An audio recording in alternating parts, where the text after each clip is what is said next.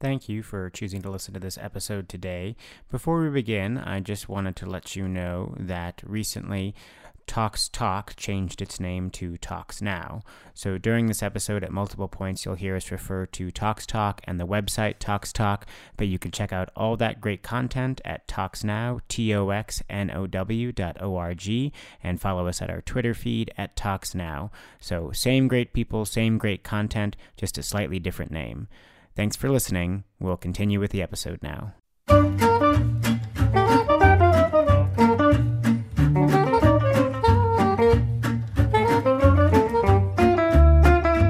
Hello, and welcome to another exciting edition of Talks Talk. I'm Matt Zuckerman, fellow at the UMass Division of Toxicology, and today I wanted to talk about something in the news. I don't know if many of our listeners have seen this, but there's been a huge outbreak of methanol poisoning in Libya. And it's been in the news recently, but to those of us who watch the news or are familiar with methanol poisoning, it's not an isolated case. Throughout the last 50 years, there have been outbreaks of methanol poisoning in Cambodia, Estonia, Turkey, India, and even the United States. And so it's a, I think someone once said that history doesn't repeat itself, but it rhymes. And, and there are current themes that we see again and again in these outbreaks of methanol poisoning. And just from a toxicology perspective, it's a great opportunity to talk about volatile alcohols in general, uh, methanol, ethylene glycol, isopropyl, and to try and get a better sense for their toxicity and diagnosis and treatment. So we wanted to take advantage of this tragic sort of outbreak to talk to you about methanol poisoning. Tox Talk is a production of the UMass Division of Toxicology and Department of Emergency Medicine. And you can find out more on our website at toxtalk, T-O-X-T-A-L-K dot O-R-G, or contact us, email us with any questions, or if you see any interesting tox news that you want us to cover, you can email us at toxtalk at toxtalk.org, or follow us on our Twitter feed or Facebook page. And here we go with our discussion of the Libyan methanol poisoning outbreak.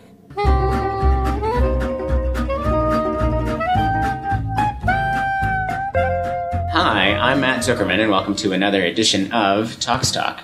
I have a few esteemed toxicologists with me. Hello, everyone. I'm Christina Hernan. I'm an attending toxicologist here at University of Massachusetts Medical School.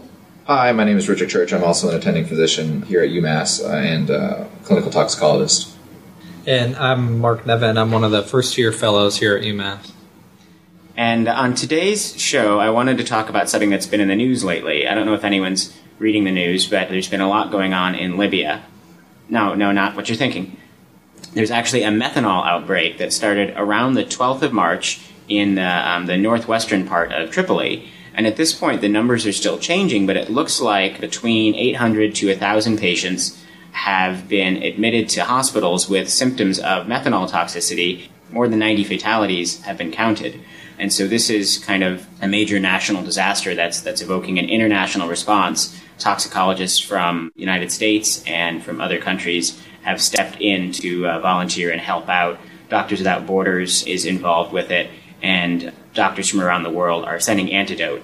And I think this is an exciting time to talk about something that we actually do see with some regularity, which is poisoning by toxic alcohols. Rich, I understand you have some background with this. Um, I do have some background with it. Uh, when I was uh, working as a fellow here at UMass, I had done some extensive kind of back research into the uh, toxicity of toxic alcohols and actually had put together a review paper uh, regarding those. Uh, at the time, I covered methanol, methanol, ethylene glycol, as well as isopropyl alcohol. So when this came into the news, obviously I was keenly interested because I uh, still had some uh, pretty significant memories of a lot of the papers that I had written from some of uh, our esteemed colleagues from around the world regarding the management and treatment of uh, methanol intoxication. Papers that you had written or papers that you had read? Papers that I had read.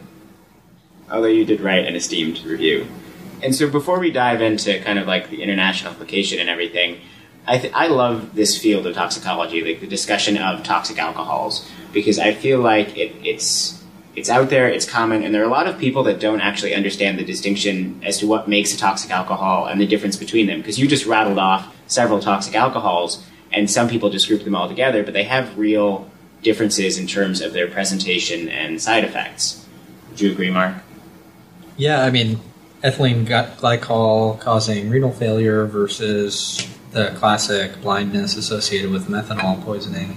Right. And does anyone here really care about isopropyl? Not as much as the others. No, it's still something that we definitely see with regularity, especially in the uh, alcohol abuse uh, population. But it's not nearly as concerning as some of the other agents that people get in uh, get a hold of. Yeah, I remember I always used to see a guy who would get his sort of benefits check, go on a cocaine bender, get really drunk, and then when he ran out of money, he couldn't afford to buy alcohol, so he would buy rubbing alcohol, which is one of the big sources of isopropyl alcohol, and drink it and get really drunk. The other key point to remember is that all of these alcohols will make you slightly drunk on some level. And so with isopropyl, he would drink it. Isopropyl gets metabolized uh, to uh, acetone and really just causes a severe gastritis, often a hemorrhagic gastritis in your stomach, and gives you an upset tummy and makes you vomit, but does not get metabolized to some of the toxic products that we are going to talk about. And thus, the big key for residents and med students that are listening to this is that isopropyl alcohol will cause an osmolar gap, but not an anion gap. But so, why is the methanol bad? Well, primarily the methanol is bad because it has a toxic metabolite, that being formic acid or formate. And it's that downstream metabolite that the body can only get rid of to a certain extent. A lot of it is limited by downstream metabolic processes that get overwhelmed very quickly. And so it's up to us as physicians and toxicologists to recognize the signs and symptoms of, of that exposure and to provide the necessary means for people to get rid of the toxic metabolite. Uh, the same goes for ethylene glycol. As Matt explained, you know, there's really no downstream toxic metabolite for isopropanol.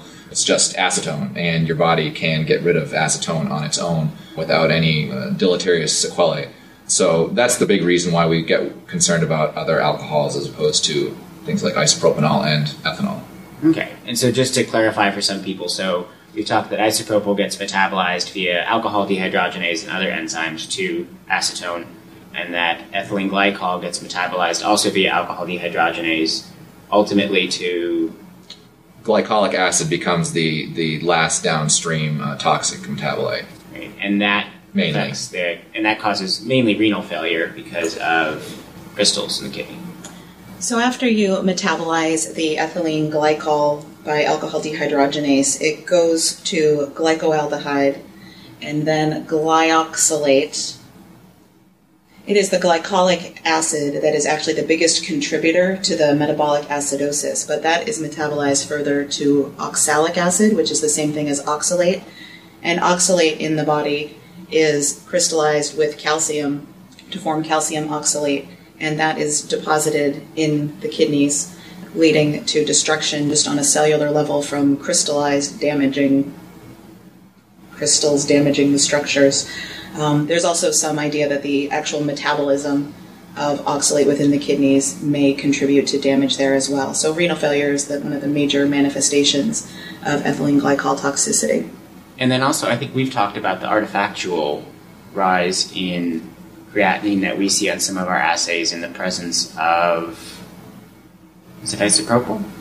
What did Isopropyl falsely elevates creatinine based off of the Jaffe reaction that they use within the lab in order to calculate creatinine, and it basically just messes up the lab value. So when you see that increase, people may addition, uh, initially feel that, oh my goodness, it could be ethylene glycol. But if you look at it more closely, you realize that there's no big anion gap acidosis going on, which very quickly should lead you away from an isopropanol or isopropyl alcohol ingestion, which really is manifested by the hemorrhagic gastritis or enteritis that Dr. Zuckerman mentioned. upset tummy, severe upset tummy. Although the, the cocaine that that gentleman was using was probably also bad for him. And then, so we talked about the metabolites, ethylene glycol, and then methanol, though, gets metabolized uh, to different toxic products, I believe. Right, so methanol undergoes the same sequential metabolic processes as the other toxic alcohols. So initially, it encounters alcohol dehydrogenase, which um, the primary enzyme, and it oxidates methanol to formaldehyde, and then you run into aldehyde dehydrogenase, which then uh, creates the downstream toxic metabolite, which is the formate or formic acid. And it's after that that you, the, the formic acid can uh, encounter folate through tetrahydrofolate um, and uh, then get broken down to carbon dioxide and water.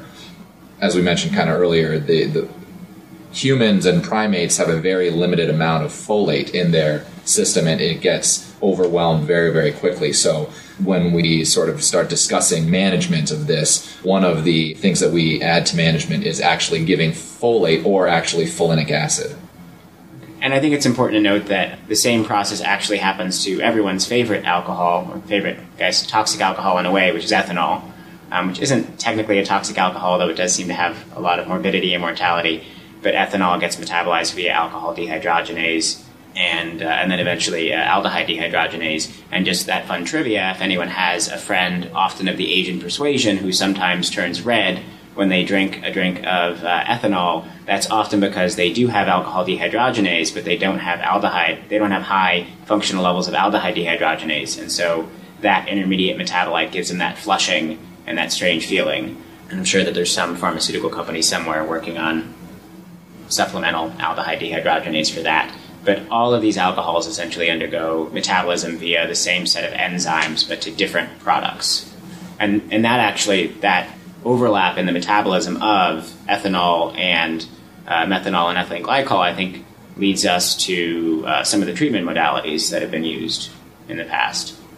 I want to say just one more thing about the administrating folate or folinic acid is what we typically would administer, also known as leucovorin. The dose is one milligram per kilogram, up to a maximum dose of 50 milligrams. And um, of note, there are there is the availability of stereo-specific leucovorin called levoleucovorin, and if that is what you have at your facility, you should be using it at half the dose that you would otherwise give of folinic acid. Okay, and that makes sense because typically, if you have a, I guess, a racemic mixture, then about half of it might be one and about half might be the other. So if you give a pure pure form, then you can give half the dose. Brilliant! Isn't it great how that works out? It's perfect. And I'm sure it's three times the cost.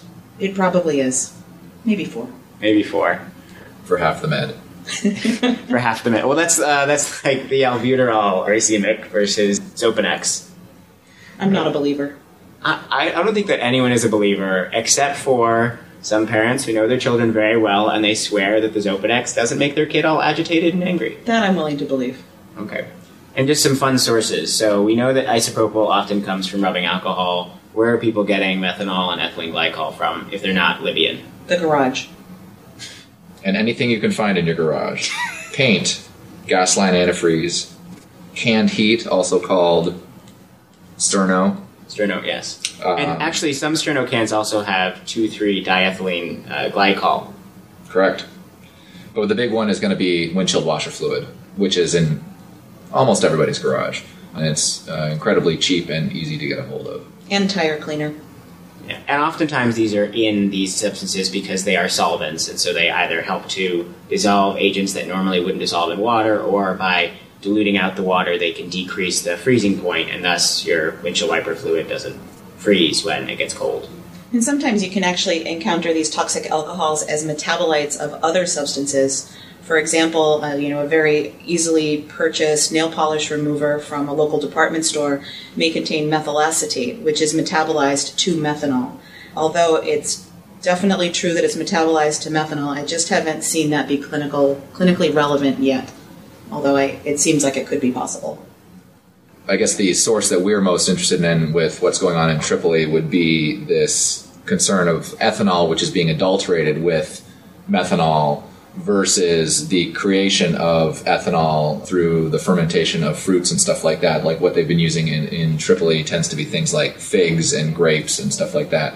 You do get a very small amount of methanol that gets produced that way. However, when people are trying to make backyard booze, they would add methanol to increase the potency of the alcoholic content, obviously with the hopes of not causing the downstream side effects such as optic disc edema and severe brain injury and death. So it's an adulteration. They're like going to the hardware store to get their wood alcohol and adding it to make it cheaper and more powerful and Probably. At this point in time, I think that's what everyone suspects because what Rich was saying is you actually do get some methanol oftentimes when you attempt distillation and fermentation and creation of ethanol. But it's usually a smaller amount. It's usually towards the beginning, and so this is more likely an adulteration.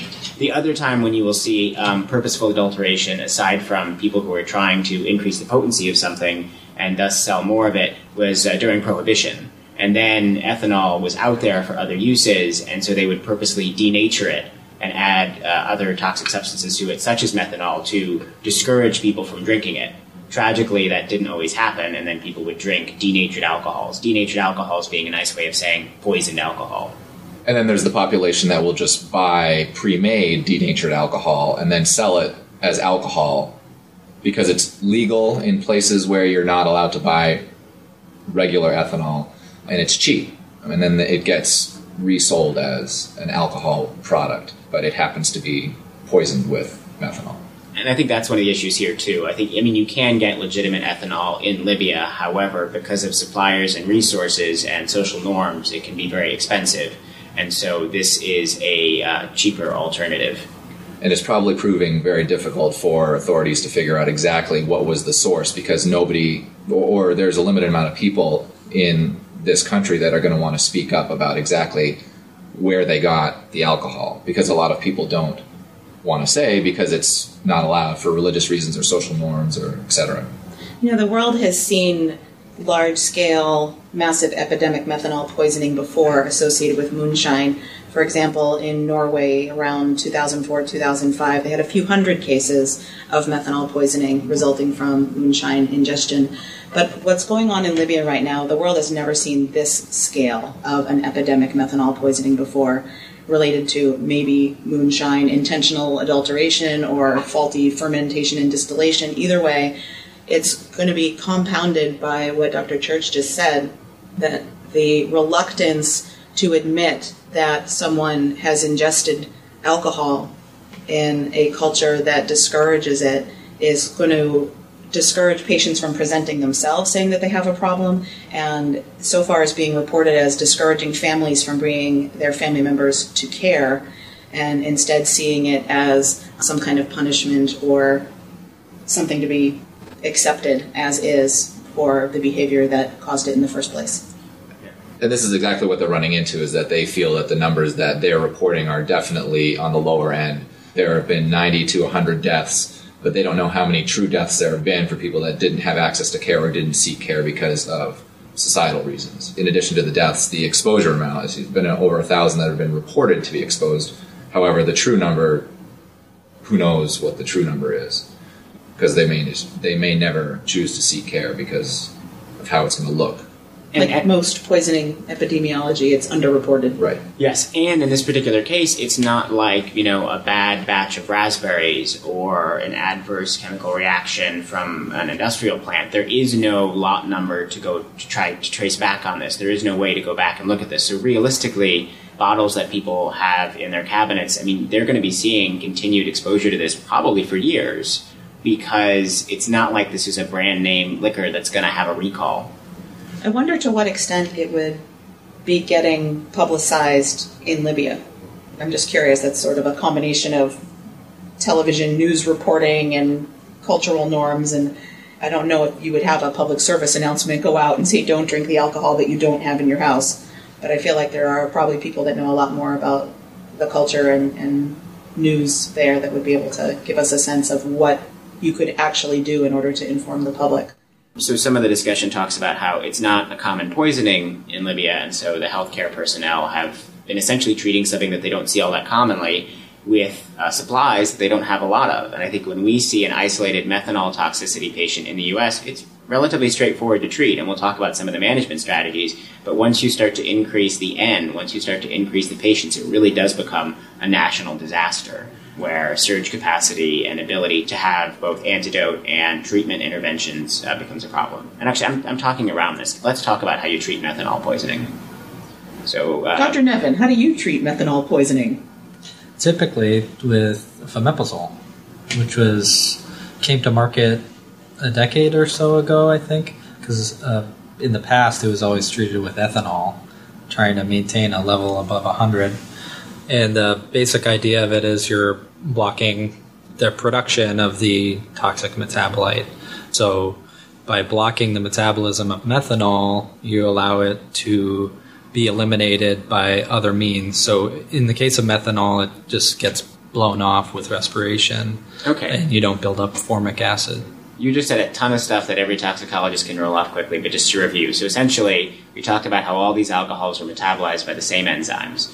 And so, and we'll see this sometimes, a drunk person who's drunk on ethanol and has drunk methanol, the alcohol dehydrogenase can only metabolize so much product so fast. And so sometimes what they found in the past was ethanol would outcompete the methanol.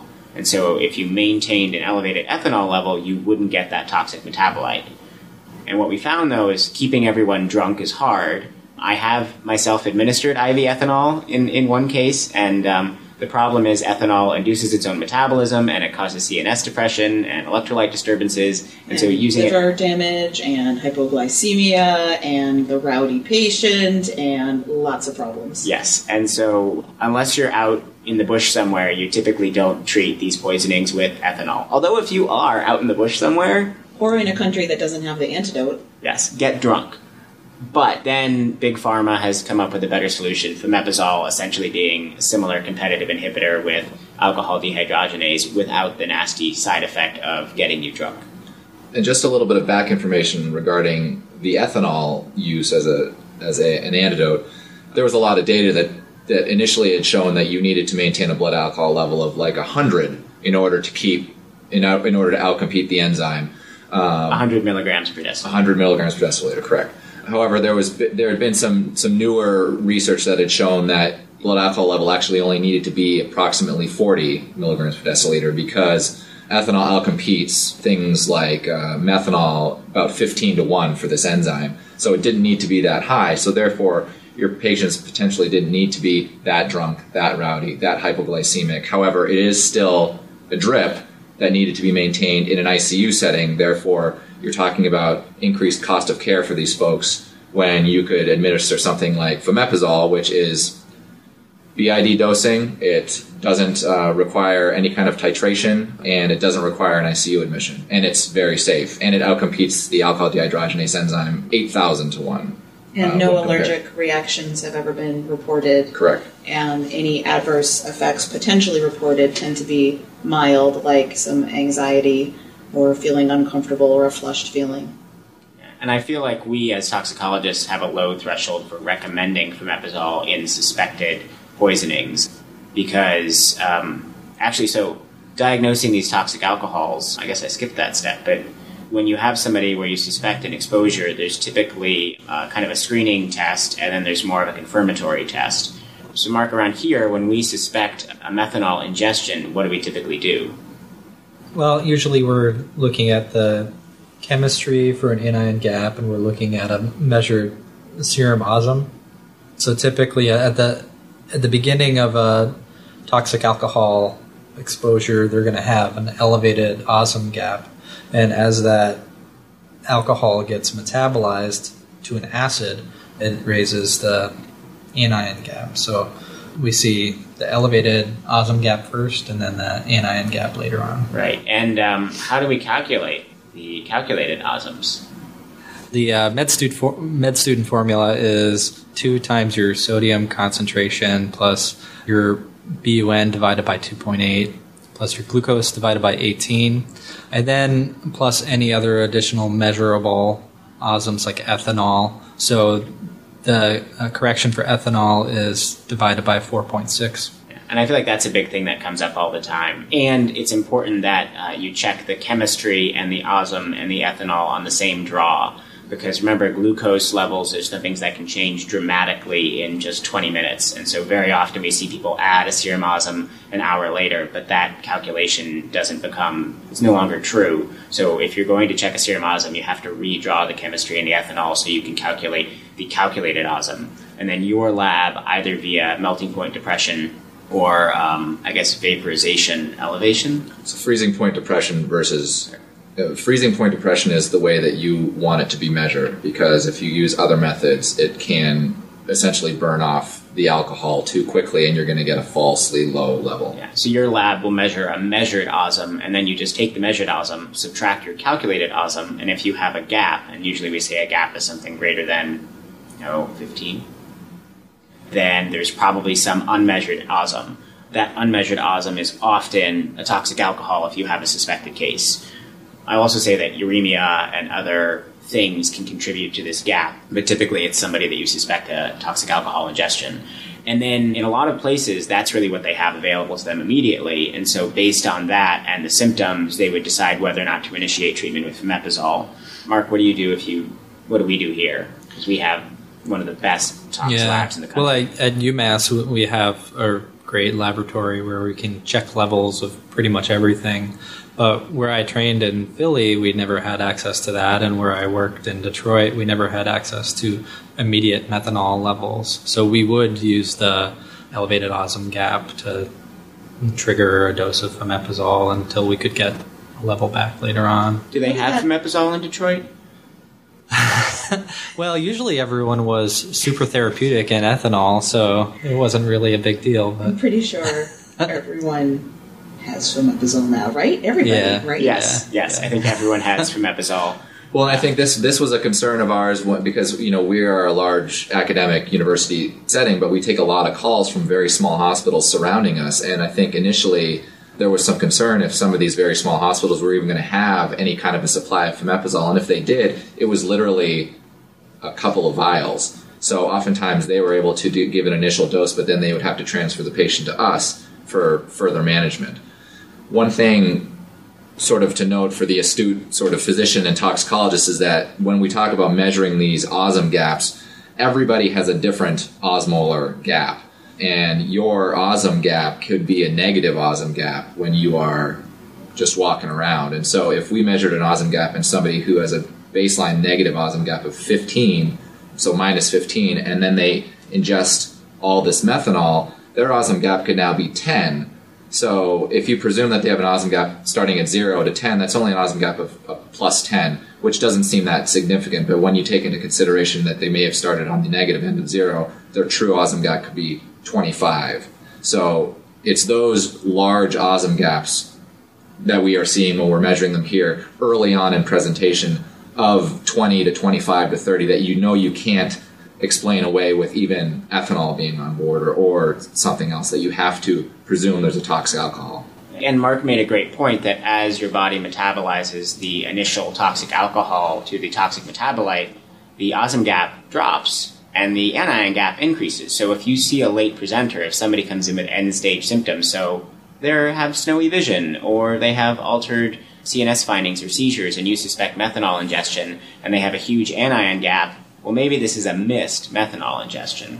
I think that's really important. Like we're we're starting this discussion. Like let's talk about toxic alcohols, and the reality is that people often show up and either are unable to disclose or unwilling to disclose or unaware of what they've been exposed to, and the presentation of an acidotic patient, an anion gap acidosis, that you're trying to figure out what's going on. That's where most of these cases start, and I think it's actually the the more important thing is to kind of know when you should consider toxic alcohols so that when your story's not coming together, whether it's a patient that you thought was like a typical elderly urosepsis kind of picture and you start fluids and you start antibiotics and you're treating it appropriately and a few hours later you're like that's strange why are they getting worse what's going on and then you kind of look at them and you're like wow they're breathing really deeply and fast and with a high minute volume.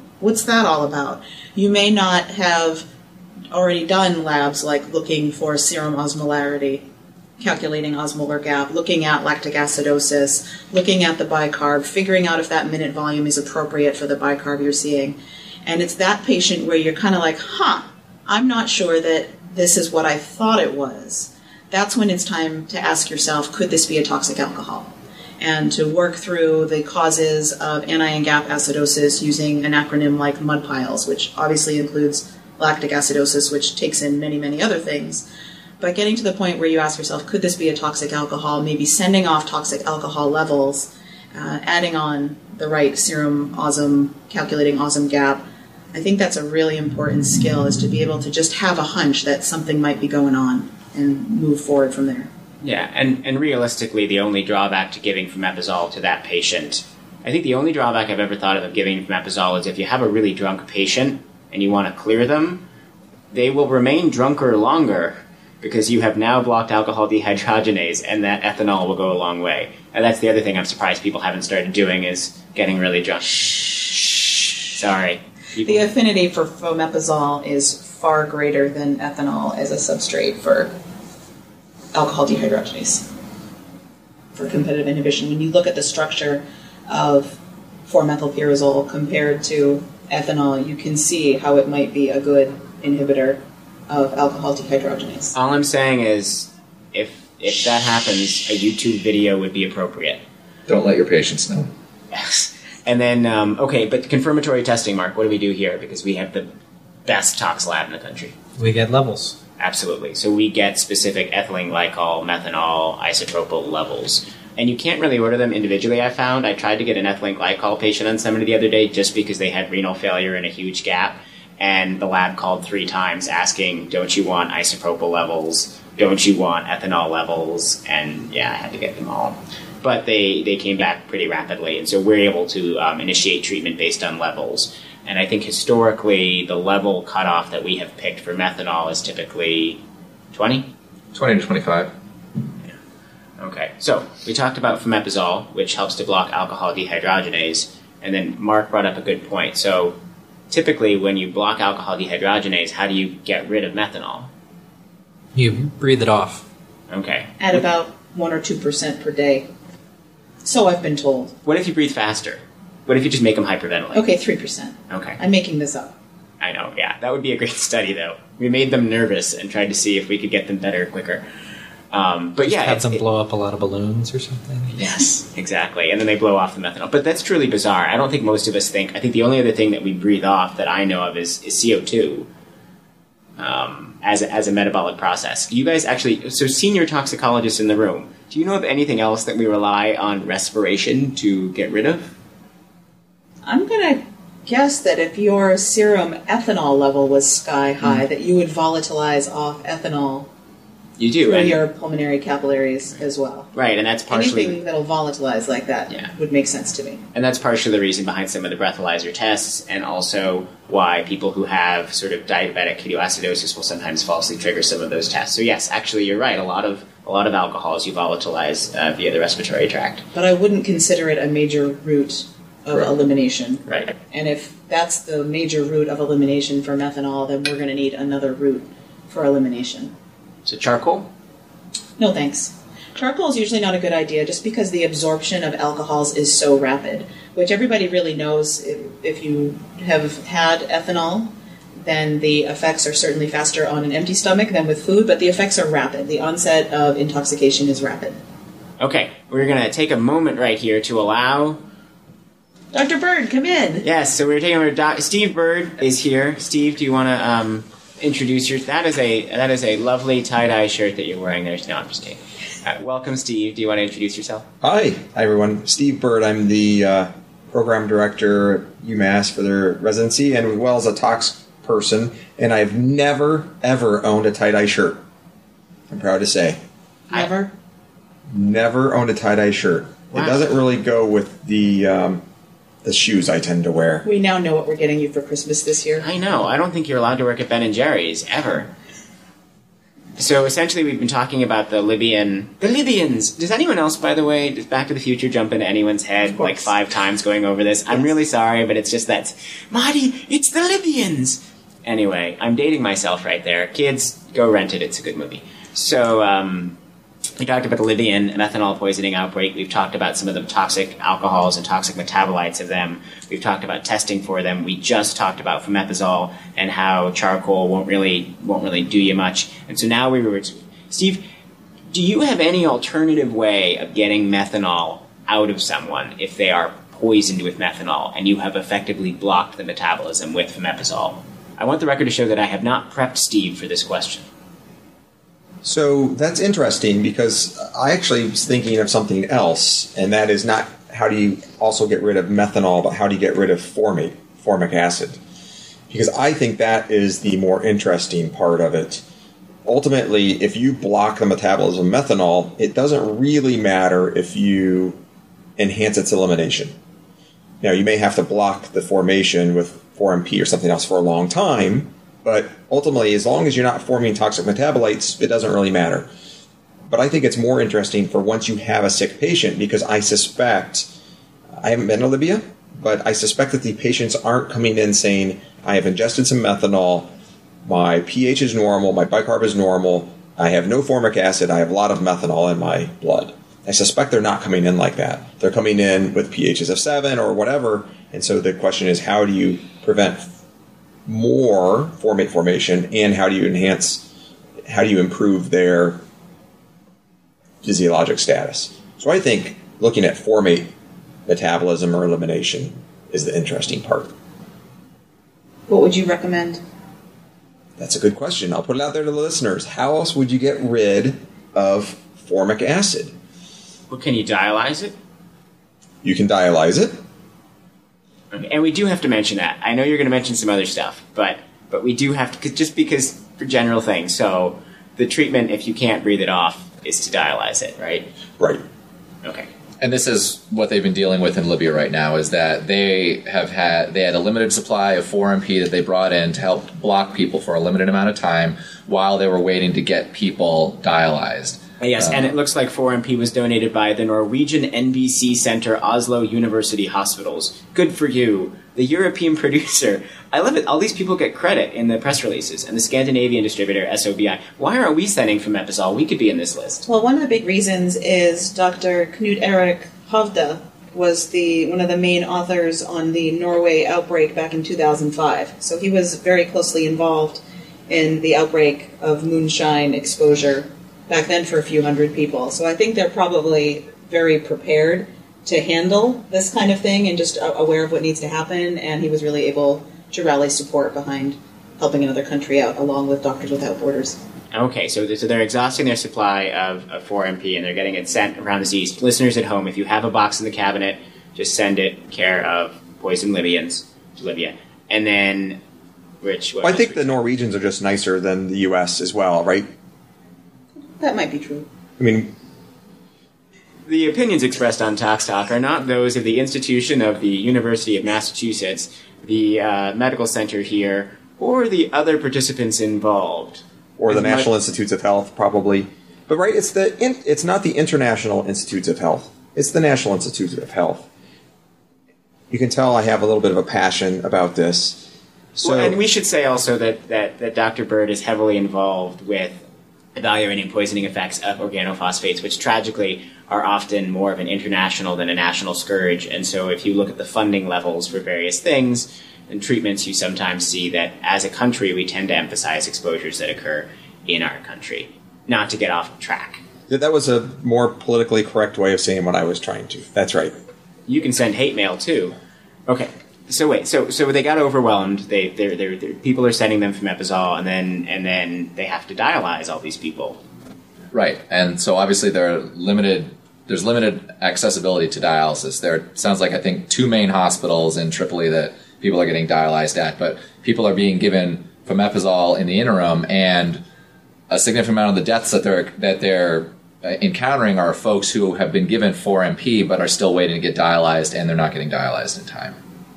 Is uh, methanol or formate effectively eliminated with peritoneal dialysis? I have to say that the answer is is yes. I mean, f f- like as long as it crosses membranes, and honestly, if you're if you're breathing it off, we know it crosses membranes. Then that's how it was- that's how it was done back in the day. Yeah. Like in the 50s and 60s, I've read case reports of even ethanol being treated with peritoneal dialysis, which sounds crazy, but there's there's pediatric ethanol intoxications with levels in the 700s or 800s that were treated with peritoneal dialysis. And it makes sense. It's just that I that I guess now that we have Hemodialysis. hemodialysis, it's able to be done quicker and pull off a lot more without it- having to. Quicker and a lot more, or do we just do it because we do it?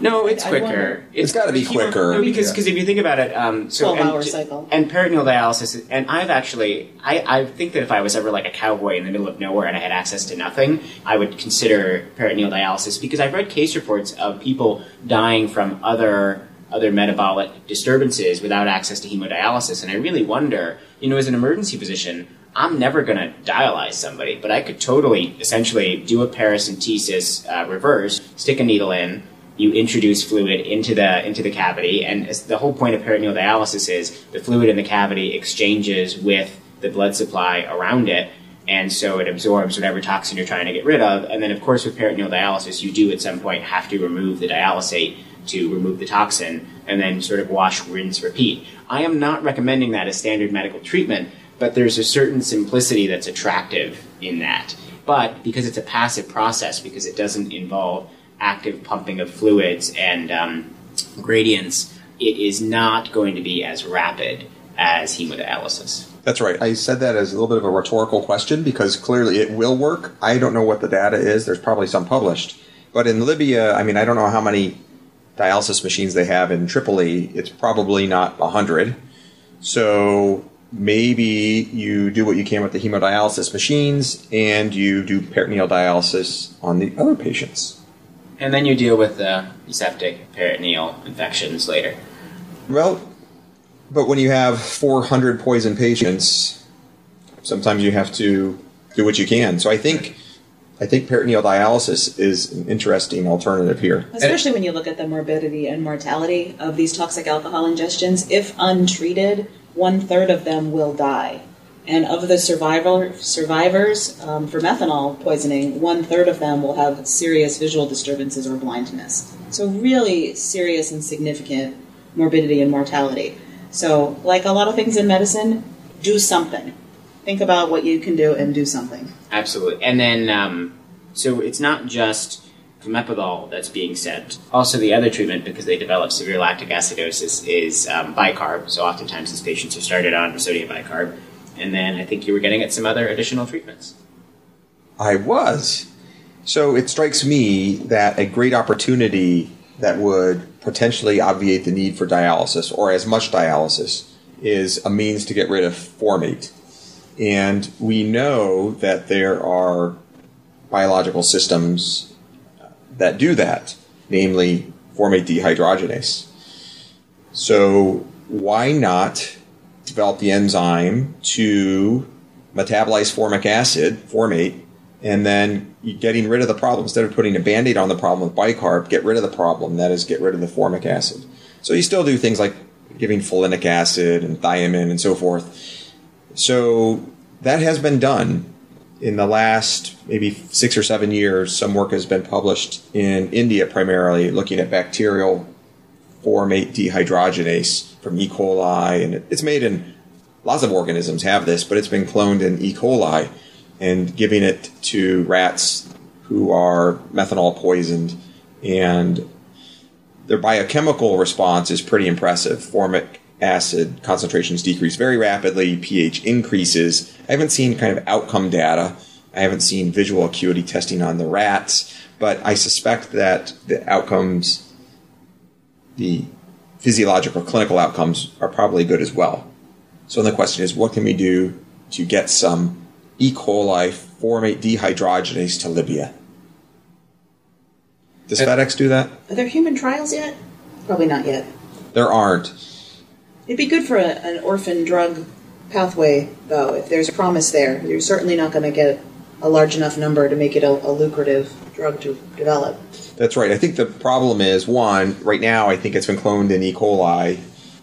And so there's going to be some concerns about antigenicity and immunologic reactions to it. But the nice thing, unlike some other enzymes, for instance, for pesticides, that you only have one substrate. The substrate is formic acid. You don't need the enzyme to also cleave formic acid with a methyl group somewhere else or formic acid with a nitrogen somewhere else. You just need it to hydrolyze formic acid. So there shouldn't be any need to engineer the enzyme to have a lower Km or higher Kcat. So Km and Kcat are the kinetic parameters about how well an enzyme binds its substrate and how fast it catalyzes the hydrolysis of the substrate. For so, example, Mark and I have a very high Km because we're such a close fellowship. Okay. You lost me there we bind with high affinity. Okay. All right. So, as Steve mentioned, some of the other things that are being sent over are fulinic acid, which is used uh, downstream to help the body eliminate the formic acid. Because, as we mentioned earlier, the, uh, the body's supply of folate gets depleted very rapidly because there is just isn't uh, very much of it, especially when it gets uh, overwhelmed by things like methanol. Right. So, do you think this is going to be the last methanol outbreak that we ever see? No, not by a long shot. There was e- there was a, a relatively recent outbreak of this in Michigan, in a jail in Michigan. Um, so it happens in first world countries. It happens in second and third world countries. It's going to continue to happen around the world uh, because people like to drink alcohol. People like to buy alcohol, whether it's legal denatured alcohol or legal ethanol. Um, and uh, I think people are going to get their hands on it any way they can. Yeah, I think another reason for that is, and maybe you discussed this before I came into the room, is the toxicity of methanol. For a 10 kilogram child, a potentially lethal dose is 1 ml.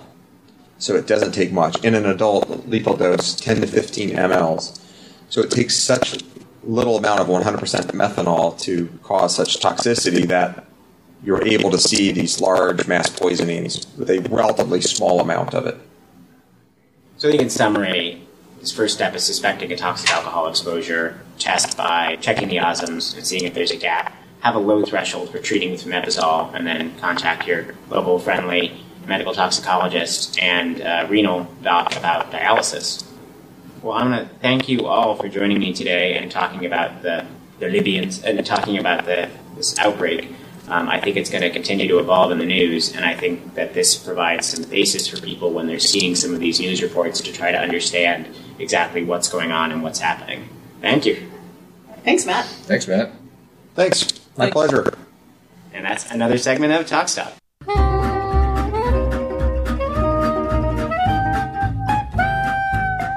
And that's it for another episode of Talks Talk. I want to thank you for joining me on this episode. Please check out our website. That's talkstalk.org, T O X T A L K dot O R G. Also, you can uh, get in touch with us via our Twitter feed at Talks Talk, as well as our Facebook page. Anyone with any show suggestions or things they'd like to hear discussed on the show, feel free to drop us a line. Additionally, we've started a Flickr group where you can submit and see talks related photos. These can be handy. A lot of us have taken these during our practice or are putting together a talk and need some good high quality photos for that. So feel free to check out that Flickr group. That's the Toxicology Flickr group. You can get a link to that on our website. Talks Talk is a production of the Division of Toxicology and the Department of Emergency Medicine at the University of Massachusetts School of Medicine. I'm Matt Zuckerman, signing off.